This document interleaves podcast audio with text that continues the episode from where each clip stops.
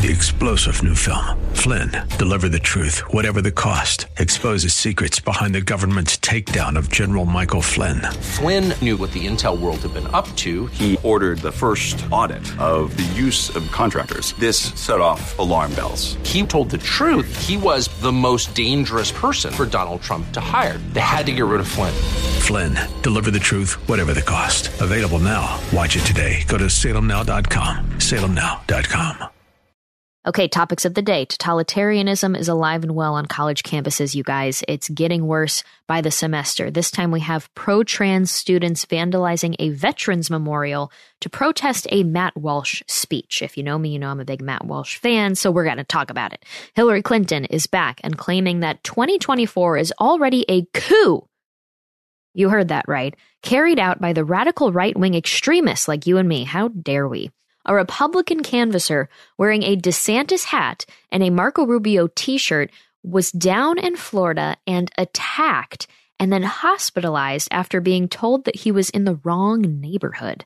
But the left is claiming that politics had nothing to do with this super random attack, okay?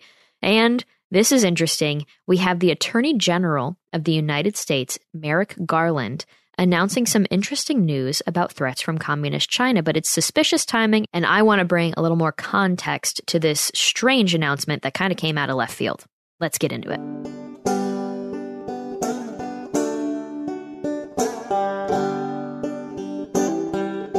Okay, before we get into talking about Matt Walsh, if you guys want to know what the left's real plan is for your kids, just look at the reaction to the work Patriot Mobile did in multiple school districts in Texas. The left is losing their minds. Patriot Mobile is America's only Christian conservative mobile phone provider and a force for conservative values. This is because they take a portion of your bill and fund conservative causes and candidates who believe in the sanctity of life, freedom of speech, the Second Amendment, and they are winning. Isn't that nice? It's like one in a million these days with companies that are willing to do stuff like that. I mean, come on.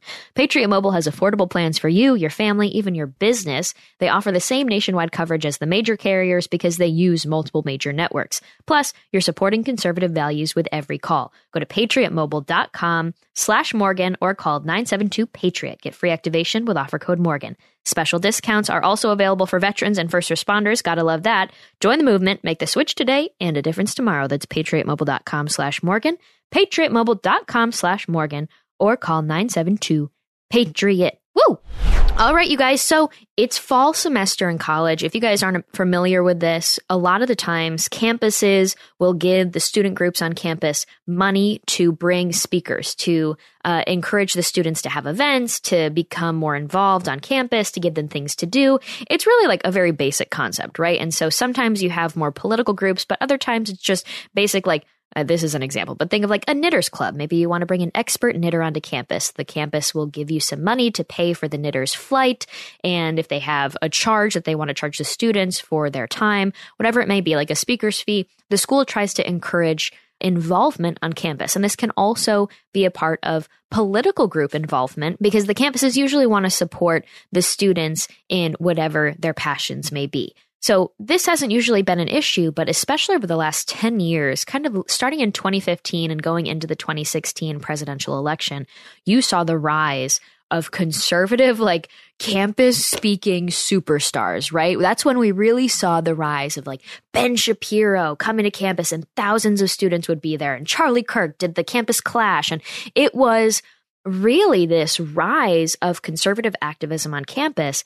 And it wasn't just the campuses helping in this act but it's it's the organizations. There's a bunch of groups out there. There's the leadership institute there's YAF there's YAL there's um, turning point and they all bring in money and then give that money to the students to help encourage them to bring more speakers onto campus to encourage more conservative activism. So this has really, for the last 10 years, just grown and grown and grown. And let's just say the left hates it. Right? I mean, they bring their own speakers, but there's just something about when conservatives go to speak on college campuses. Want to know why it's such a big problem for them, even though conservatives are often the minority on campus? It's because the left, especially younger people on the left, cannot tolerate opposing political thought. And that's what we're going to talk about today. That's why it's so controversial. Now, you guys know me. You were listening to the show, you know that I'm not some crazy wacko person, right? I mean, I'm called some some aggressive names, but if you know my heart, you know that that's not the case, and that the left is just throwing these ad hominem attacks because that's their way. That's the way they operate. They attack you, they slander you, they want to bring you down, they want to get you to get out of the arena, and it's not going to happen. So, like when I go to a campus, I, it shocks people to find this out. Like I am protested myself. I went to School of Mines in Colorado, and I kid you not, you guys, there was 40 kids outside upset that I had talked about the biological difference between a man and a woman when it comes to men participating in female sports, even if they identify as a woman, because there's biological differences and it's important to talk about those things. They showed up 40 people with all these signs about how I was against human rights. So that alone is a good example of like, okay, well, we know Morgan Zegers is not against human rights. We know that she's not trying to be disrespectful or rude to anybody's presence on this earth.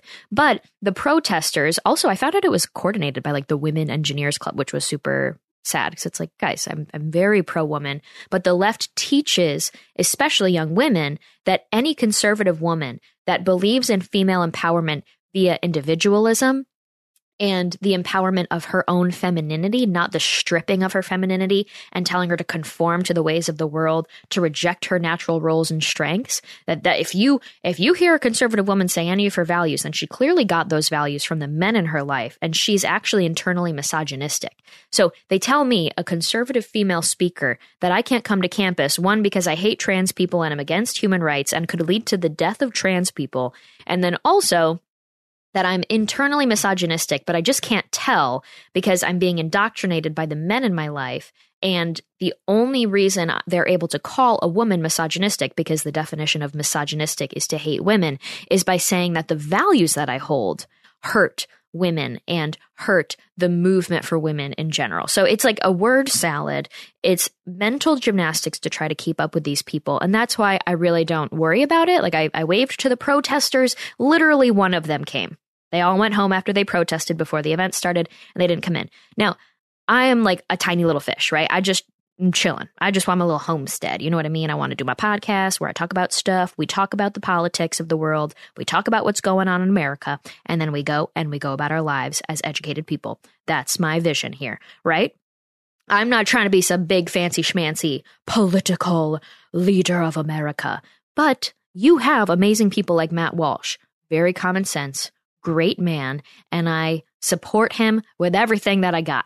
He shows up at University of Wisconsin Madison on Monday, and it causes a complete mess on campus, starting with the fact that the students in favor of you know, the trans rights and the rest of it, they decide to vandalize a veterans memorial on campus. They also vandalized buildings. They did it to a statue. It's all over these walls on campus. They spray painted all over the place. Things like FUCK UW, so the school, uh, FUCK YAF. they were the organization that brought Matt Walsh on. They they're really good at organizing these campus events. You have Matt Walsh equals Nazi. You have Listen Up UW, Stop Letting Nazis on Campus, and of course you have Trans Women Are Women. And if you don't agree, you're a Nazi.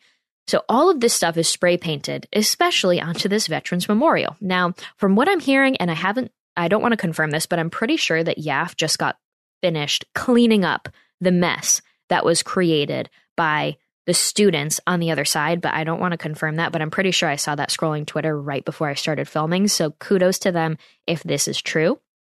But they vandalize campus. They start freaking out and they say Matt Walsh shouldn't be allowed to speak on campus. Now that's where they draw the line. They destroy property that's not theirs. They use fear tactics and physical threat by destroying things and then demanding as well. The second layer of this is demanding as well the removal of a speaker who opposes their political thought. These are two very concerning things because in America, we are built on the concept of being able to freely express our opinions and freely express especially our different political opinions, especially on top of that, if they are differing from the party that is in power or the, the institutions that have control and power. We should be able to be a small, tiny minority group that dissents against the big, powerful fist of government. But the left is very much into totalitarianism, which removes any wrong wrongthink. Anybody who commits wrong wrongthink is going to be stripped of their titles, is going to be removed from the public square, and not allowed to participate until they have changed their mind, or at least publicly. So we transition from the vandalism issue and then into the day of the speech. Now, first of all, the University of Wisconsin decides to what? To side with the students after the vandalism. They release a statement that says, We are aware that a speaker is coming to campus on Monday whose viewpoints we believe are harmful towards our trans community. We feel the impact this is having on our campus and we want to reach out. So they don't tell the students, please don't do that again. Instead, they encourage that behavior and say that, hey, we're on your side. We've got a mean, scary guy coming to campus who's going to tell us that there's a biological difference between a man and a woman. Matt Walsh replies to this awesome statement and says, This is the worst cowardice I've ever seen by a university to side with the vandals. So that's all happening, but let's get to the day of the speech. Here are just a couple clips that we can see from the actual event itself. The first one is just a classic chant. They always have this one.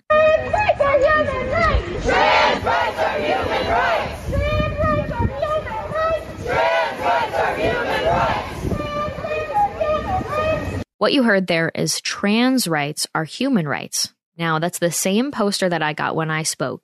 What they do is they tell us that if we acknowledge that there is a biological difference between a man and a woman and that you cannot simply just decide to become a woman, there are many, many obstacles that will prevent you from ever actually physically being a woman. We are told that we are anti trans lives, that we are affecting the lives and the opportunity to live of these trans people. What they say is that if you don't support them, they might kill themselves. Now, this is an aggressive topic, right? Nobody really wants to talk about this, but we cannot live in a society where the other side of the political aisle tells us if you don't comply, these people, especially the children in this, will kill themselves. So you must comply.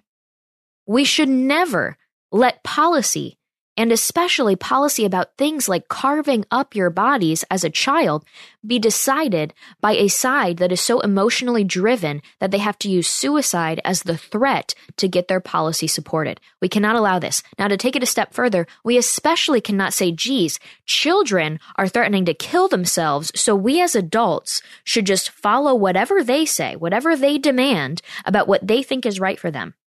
That is rejecting the basic science of childhood innocence. Your brain is not even done forming yet. You cannot tell adults what is best for you.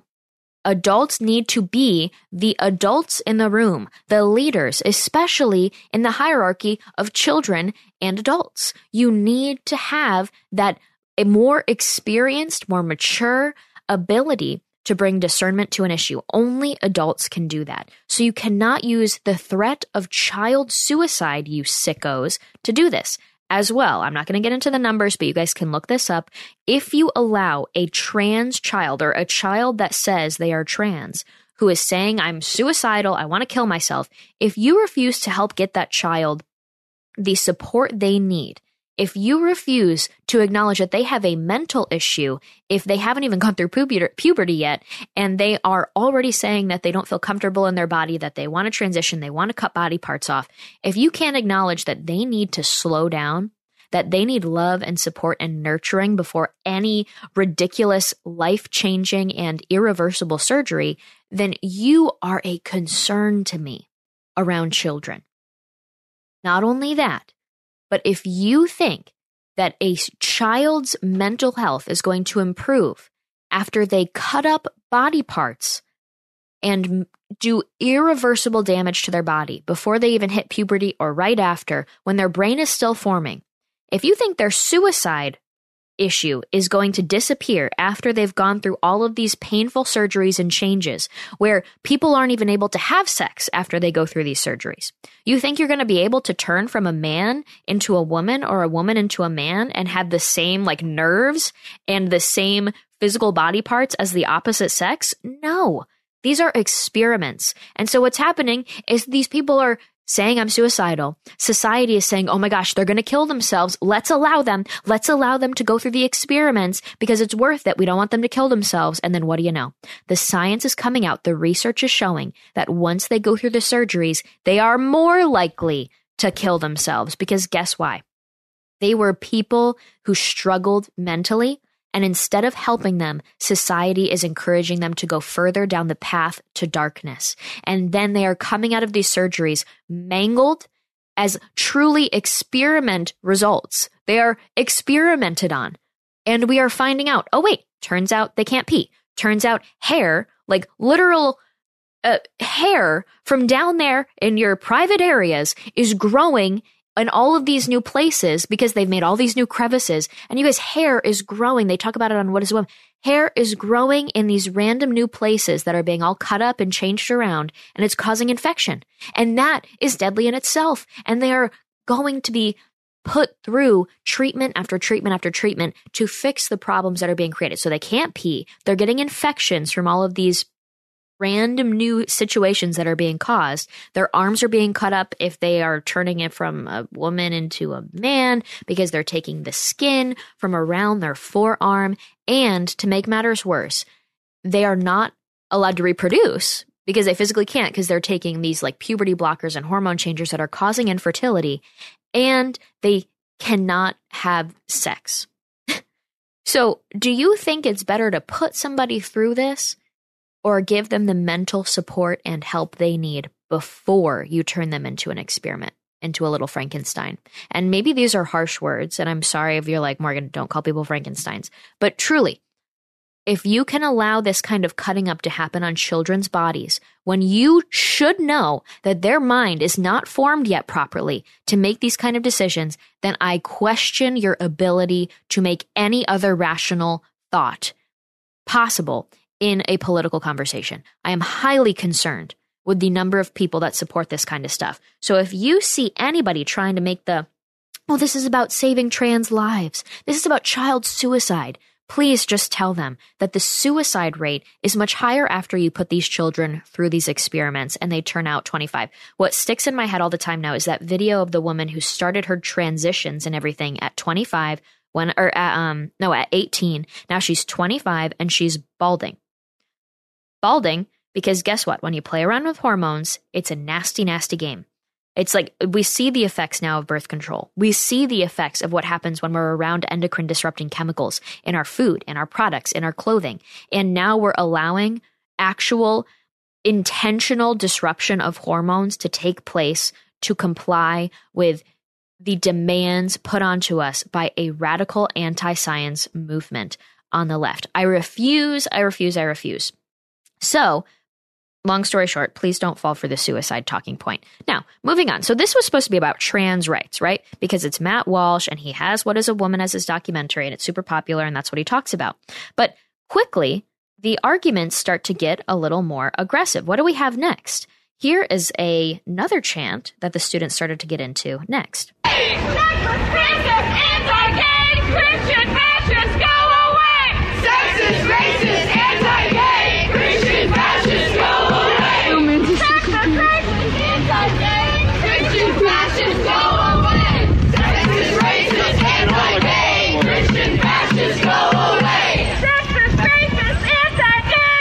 Okay, so on top of that, you guys can't see the video, but somebody walks by with a sign that says, Matt Walsh is for capitalism, fight for socialism. It's like, okay, I can't take you seriously if you're going to be a flat earther of economics and advocate for an economic system that's led to the death of millions. I'm sorry, I just simply cannot.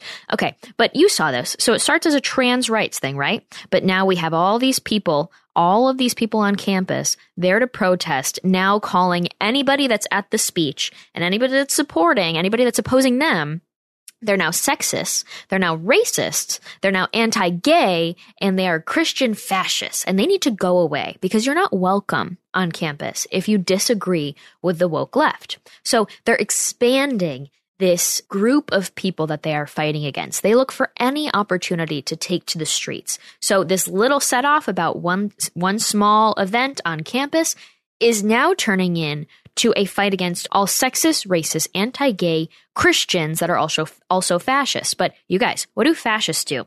Remove opposition from the political public square. And we aren't the ones doing that. That would be the radical left. So it's no surprise here that this classic protest that you see on a college campus is turning from one political issue into an array of divisive, race baited politics. Because here's the last clip that I'm going to show you from campus. It's a student with a bullhorn railing against white people. That includes in organizing spaces because so much of the time, organizing spaces are dominated by white people who don't give BIPOC voices a chance to speak.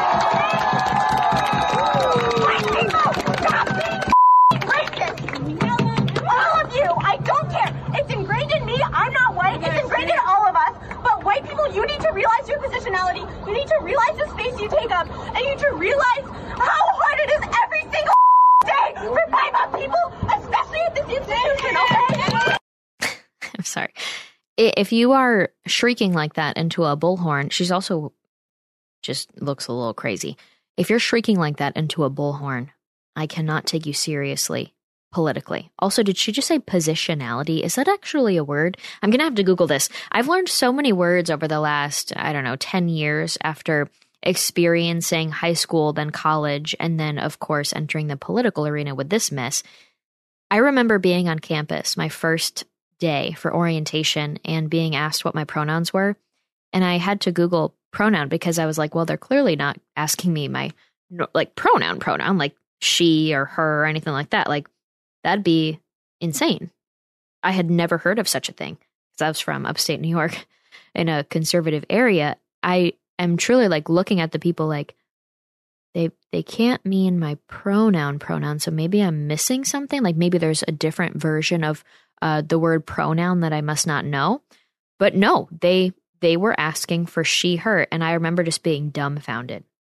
Now flash forward to 2022 this was back in 2015 when i went to college but flash forward to 2022 and now it's standard now people have these in their social media profiles and it it makes me very, very concerned of how quickly people were able to embrace such ridiculousness that would have never been concerned. Now, if you guys haven't heard of this before, there's a thing called the Overton window, which is basically what the population considers standard. Like what what's the normal conversation around uh, a policy, for example. And so, for one example, could be back during the Obama administration.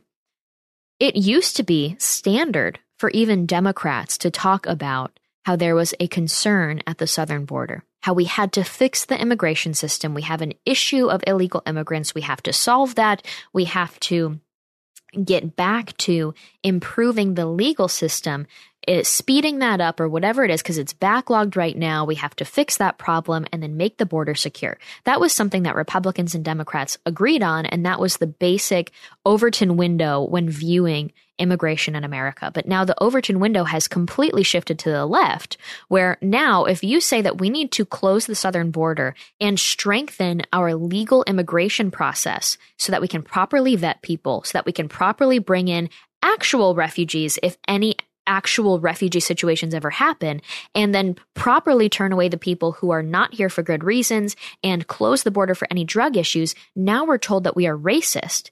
And any detainment of illegal immigrants at the border, even if it's for their own sake, even if it's for their own good, is considered a concentration camp by the left.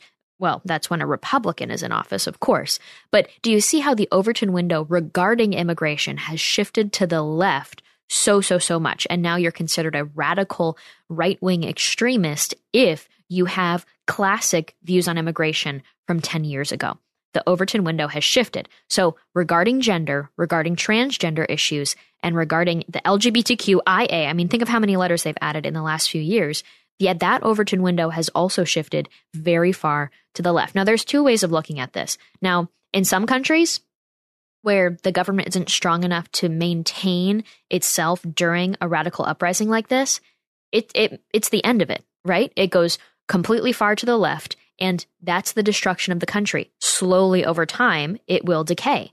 Or in America, we've been lucky enough, thanks to the system from our founders, to have a stable system that takes the hits, that bears the brunt of these kind of attacks on our institutions and then can slowly work its way out of the problems. But are we at a moment now where things have gone too far and we can't swing back? Because sometimes, like, you hear a lot of people, especially the older Americans, they talk about, well, you know, culture changes. It goes far to the left and then far to the right, and it bounces back. And when it comes one way, it goes the opposite way 10 years later. And we're going to see that same change but I really don't think people understand how serious the new change has been in America. Like Black Lives Matter, for example. Look at the founders. We uh, are trained Marxists. That's the most popular organization politically in the country. It's a global network at this point, and their founders openly say this. So I'm highly, highly concerned. Now, so we had that student on the bullhorn who says she hates white people. We're going to talk about this a little bit more, but first I have to give you the little my Pillow update. You have all helped build My Pillow into the incredible company it is today, and you've trusted Mike Lindell to give you a great night's sleep. On top of the special exclusively for my listeners on the Percale Giza Dream bed sheets marked down as low as $29.98 with code Morgan, Mike's now changing the game with his three-piece towel set. So the set's made with USA cotton. It's extremely absorbent, yet it still provides the soft feel you look for in a towel. You know how some towels like don't actually absorb the water? I despise that. All right. So I, I enjoy the My Pillow ones. I have them in my place in Texas. I enjoy them a lot. But back to the point. The set comes with one bath towel, one hand towel, one washcloth. Usually costs $49.99, but with code Morgan, you can get it for $19.98, you guys. So for a limited time, get this three piece towel set, $19.98 with promo code Morgan. Do not miss out on the incredible offers. This is a limited supply, so be sure to order now. That's 1 800 738 8374. If you want to call, use code Morgan or go to mypillow.com and use code Morgan. The discounts are huge, okay? You guys don't believe me, and then you actually go to mypillow.com and click in Morgan, and you're like, oh, snap. And then you guys tell me how much money you saved, and it's kind of exciting. So I'm like, oh, you're using it. That's that's cool. I have the slippers, I had the pillows, and no, the pillowcases and the sheets and stuff, and then I also have the towels, and I'm very cozy. Okay, so to kind of transition into the next topic, I just want to address when we see this kind of behavior on college campuses, it's very disturbing because the school is not only putting scary curriculum into the classrooms that's indoctrinating our kids, but then when they act like little tyrants, when they act like little totalitarians on campus and demand that their political opposition be removed from campus because they're threatening their their lives with violent speech, if you consider speech violent, when it's just politically opposing to you, we got a serious concern. But when we see the adults in the room, when we see the administration, the leaders, the professors of those schools encourage students to do this and say, hey, you're right. This guy is bad. We're sorry for bringing him. We're sorry for allowing this. Thank you for vandalizing our Veterans Memorial. Save your children. Thank you, thank you, thank you. When you support massive groups of youth militant youth, it never works out well. And that's what history has shown us. I mean, most leftist uprisings are powered by youth movements that have been indoctrinated over time by the institutions that are controlled by radical people. So, what we have seen many times throughout history is the concept of classic Marxism, where you divide the haves versus the have-nots in terms of uh, class, in terms of in terms in terms in terms of wealth status, and so you have the rich people versus the poor, right? That's classic socialist communist rhetoric. But what we've seen over time, starting in the 20th century, century really, and we saw this in Nazi Germany, is the use of cultural Marxism, where you believe in these same concepts of dividing the people between the haves and the have nots, the others versus us, the others who are taking versus us, the good, righteous people. And you see cultural Marxism implemented by dividing people on race, religion, sexual identity, and all of the other forms of physical identity beyond class, beyond money and status in that way. So in Nazi Germany, that's one of the first examples of it because you saw Hitler dividing his people versus the Jews. You know, he considered them a race. They weren't just a religion to him. He was like, that's a dirty race. They are not like us. They have bad DNA, bad genetics, all this stuff. And that was really, really a scary version of this, right? But in America, we have this other attempt at cultural Marxism, and I'm not, please don't freak out. I'm not saying that it's the same as Nazi Germany. What we're seeing here, though, is that use of cultural Marxism, cultural division. And the left really excels at it because they have how many groups that we are identified by now? We are always having to explain what race we are. We're addressing the different sexualities, and now there's like 70. They say there's 82 genders. It is getting intense, and the left that divides us by identity seems to be coming up with more identity groups by the frickin' year. And so it's adding and adding and adding. And now, I mean, think about it. We didn't even have the trans debate. And now it's like everything to some people. Now it's everything to be able to bring your child to a drag show where, what, what were the names of those? Remember? Oh, genitalia. Remember that? Remember how I talked about the drag show for kids in Utah that was happening in Provo? And the drag queen's name was genitalia for a family friendly child drag show. It's like, what is that?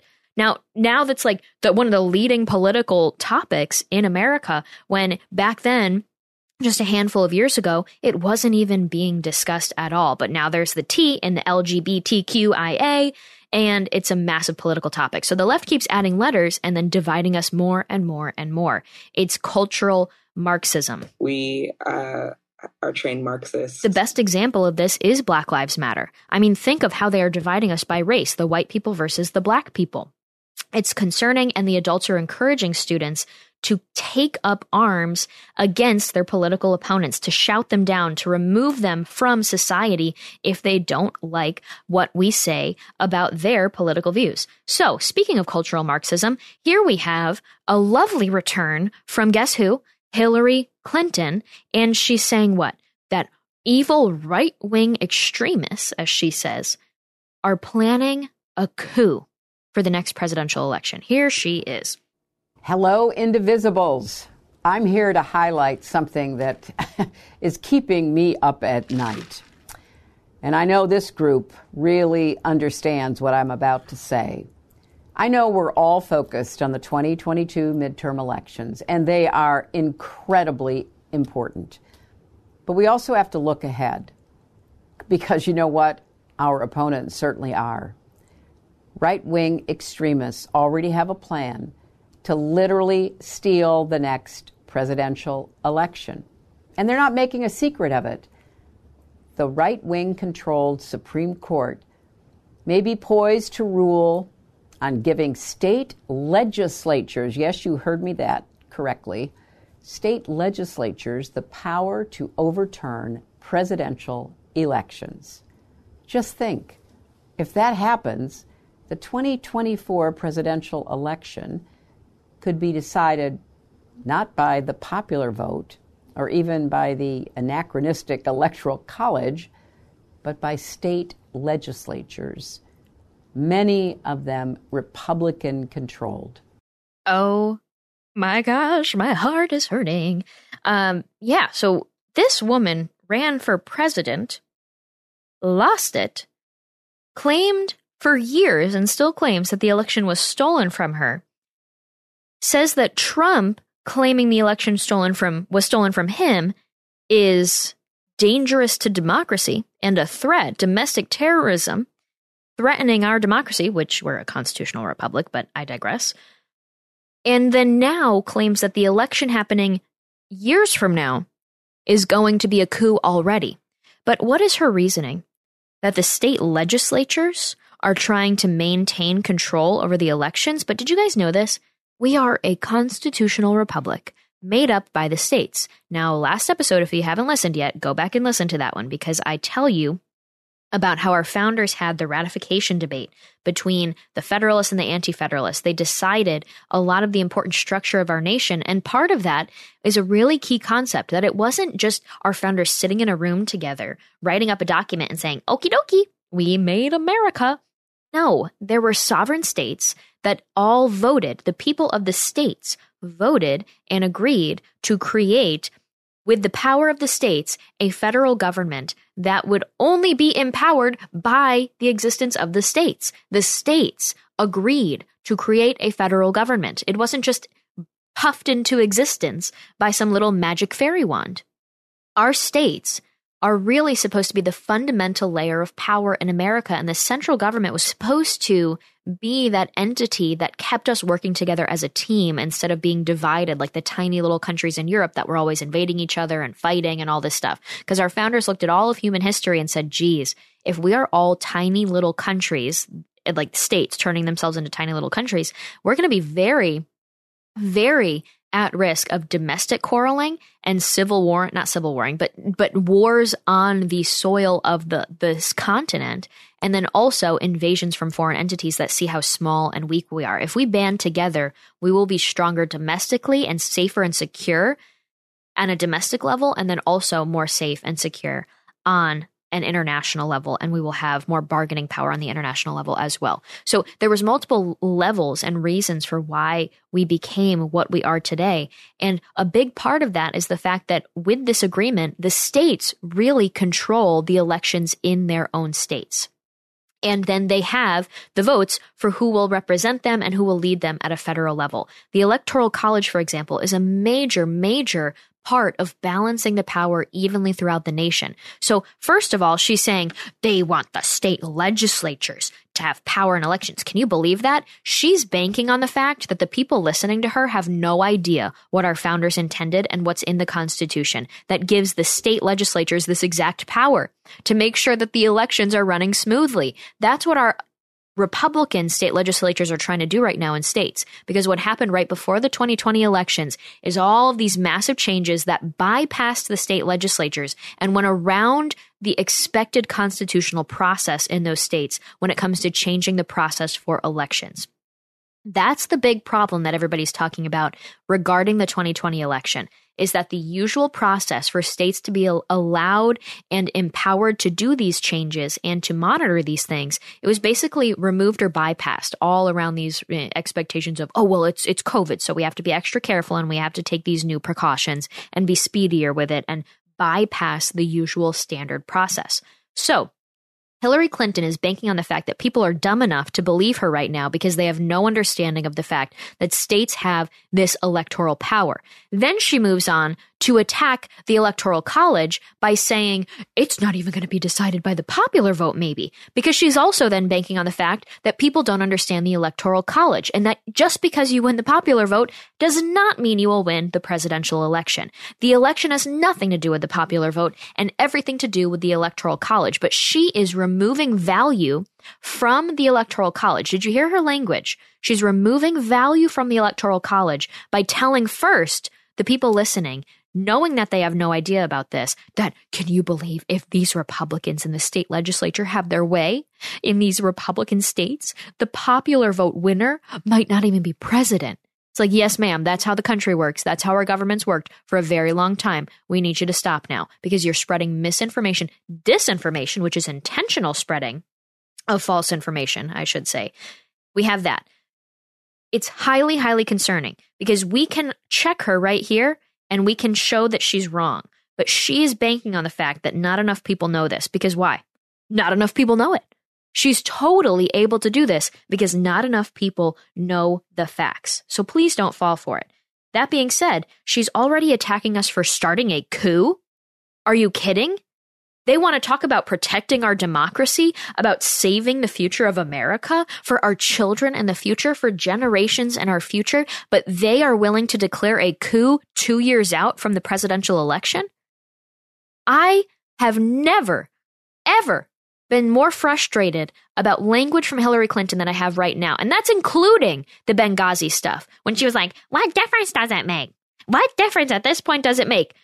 This, I would say, is on the same level as the Benghazi mess that she caused and then spoke about in such a disrespectful way. This is on par with her deleting all of those emails because you guys, she's telling you, a presidential candidate telling you that a coup is going to happen in two years and she has no idea about this. She's just claiming that the states are taking control of the elections. Guess what? What's happening right now is the left is trying to federalize, nationalize the elect- electoral system and take the power away from the states. Our founders knew that the states have to be able to have this election power. And the Democrats right now are trying to pass legislation that would take away the state's power away from what our founders intended and actually give that power to the federal government. Guess what would happen then? You'd have mail in elections for everything, mail in ballots for everything. You'd have the elimination of the Electoral College. And if we have the elimination of the Electoral College, we will never, ever see a Republican president ever again in America. Do you want to see what path that would lead us down? Yeah, that's the kind of path. A one party nation. A one party nation. This is not good. Now, I will just say this when you have leaders talking like this, when you have schools and campuses, students graduating from these campuses after being indoctrinated and encouraged to behave in such a totalitarian way where they can't stand political opposition, political disagreement in their face, when you have that kind of stuff, and then you have political leaders like Hillary Clinton, a national political leader, she's part of the political dynasty, right? Oh my gosh, the Clintons, the Bushes, the, the Romneys when she says that kind of stuff and everybody from the top down is behaving in such a disgusting way, you end up with stories like this. I saw Marco Rubio tweet this, and I just have to share this with you before we close out. What happens when we have political leaders who hate the other side and then encourage this hate like this? We uh, are trained Marxists. When you have totalitarianism in America, you end up with political violence, real political violence, not just uh, Matt Walsh being accused of political violence in his speech for saying that there's a difference between men and women. I'm talking real violence. Marco Rubio's tweet from last night says, Last night, one of our canvassers wearing my t shirt and a DeSantis Hat was brutally attacked by four animals who told him Republicans were not allowed in their neighborhood. He suffered internal bleeding, a broken jaw, and will need facial reconstruction surgery. And the pictures are of this sweet young man lying, bruised, battered, beaten, all bloody in a hospital bed. The article that I found from the Miami Herald says this. According to Lopez's arrest report, the guy who got arrested for this, the victim was walking near 140 East 60th Street around 6:50 p.m. on a Sunday evening in a neighborhood just south of Amelia Earhart Park when Lopez, who lives nearby, tried to block his path on the sidewalk.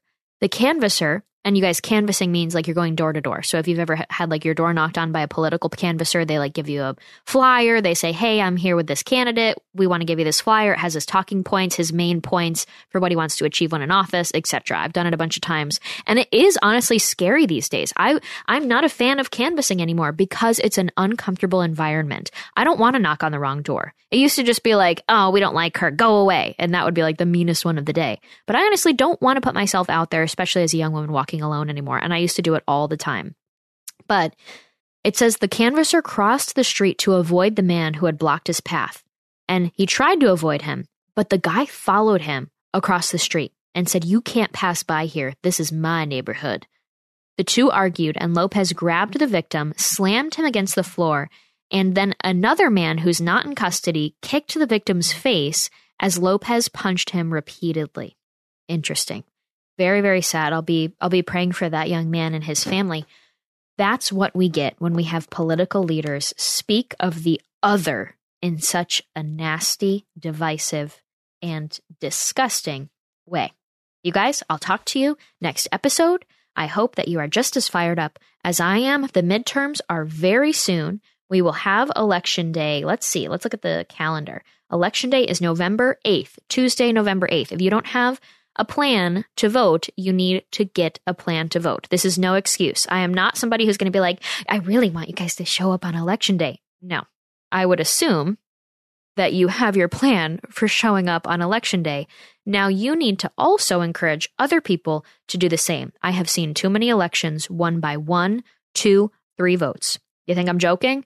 I have seen too many at this point to not be superstitious of like, oh my gosh, it's going to be the election where where one person doesn't show up and then we lose it by one vote. It's happened so many times, it's not even funny. Please be the difference. Your vote actually does matter. It's not like, oh, there's millions of people here and my vote won't, won't make a difference. Some elections are won by one vote, and I've seen a bunch of them. If that doesn't freak you out and get you to want to go, I don't know what will. I'll see you guys later. If you haven't, hit subscribe. I would really appreciate it. Bye bye.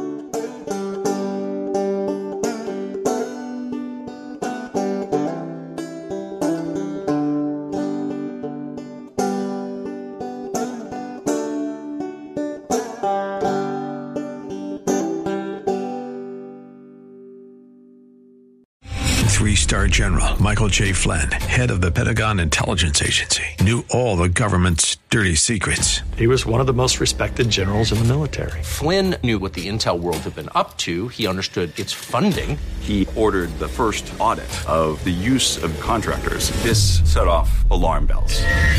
The explosive new documentary, Flynn, Deliver the Truth, Whatever the Cost, and covers the facts behind this scandal. Flynn told the truth. He was the most dangerous person for Donald Trump to hire. I find out the worst enemy that I'm going to face in my life is right here in America. They took my assessment and they wanted me to change it. And I was like, I'm not changing it. They had to get rid of Flynn. With in depth interviews, archival footage, and never before seen personal records of the man behind the headlines. I just felt like I was drowning. Flynn, deliver the truth, whatever the cost. Available now. Watch it today. Go to salemnow.com. Salemnow.com.